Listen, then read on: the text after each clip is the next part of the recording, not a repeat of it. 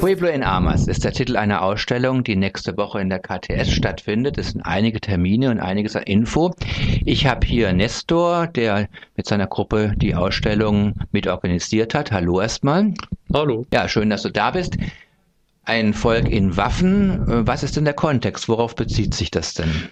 Also der Kontext, ein Volk in Waffen, bezieht sich auf die Konflikte 1936 bis 1939 in Spanien. Dort gab es eine größere libertäre Bewegung, die sich gegen den aufkeimenden Faschismus unter Franco gewehrt hat.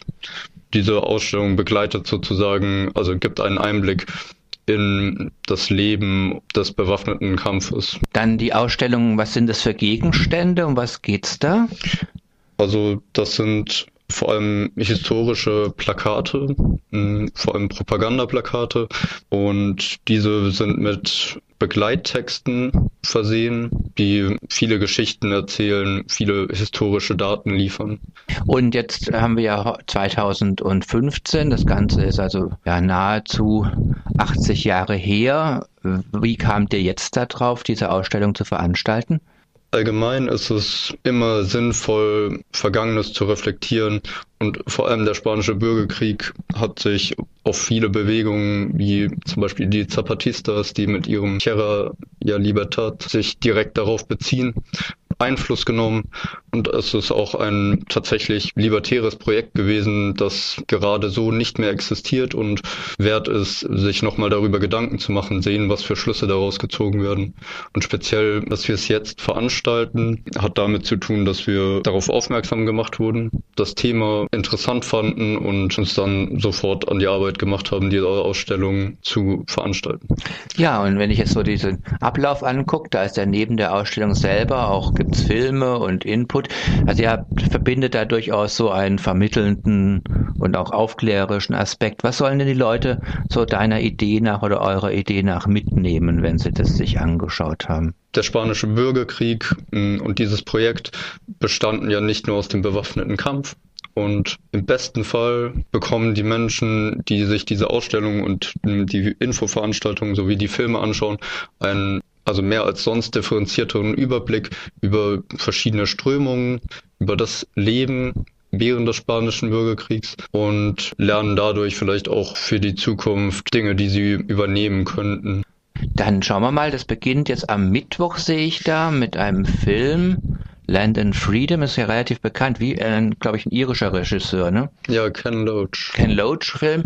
Und dann geht es weiter. Freitags ist dann die Eröffnung. Wenn Menschen jetzt sich da informieren wollen, weil wir können zwar die Daten sagen, aber meistens kann man sich das ja am Radio nicht so gut merken? Wo schaut Mensch das am besten nach? Die Daten und der Inhalt dazu sind auf der Webseite der KTS zu finden. Die ist kts-freiburg.org und mittlerweile gibt es auch Plakate, Flyer wurden gedruckt und wahrscheinlich wird es auch demnächst im RDL-Kalender erscheinen. Ja, das kann ich mir auch vorstellen. Und beim Tacker vielleicht noch.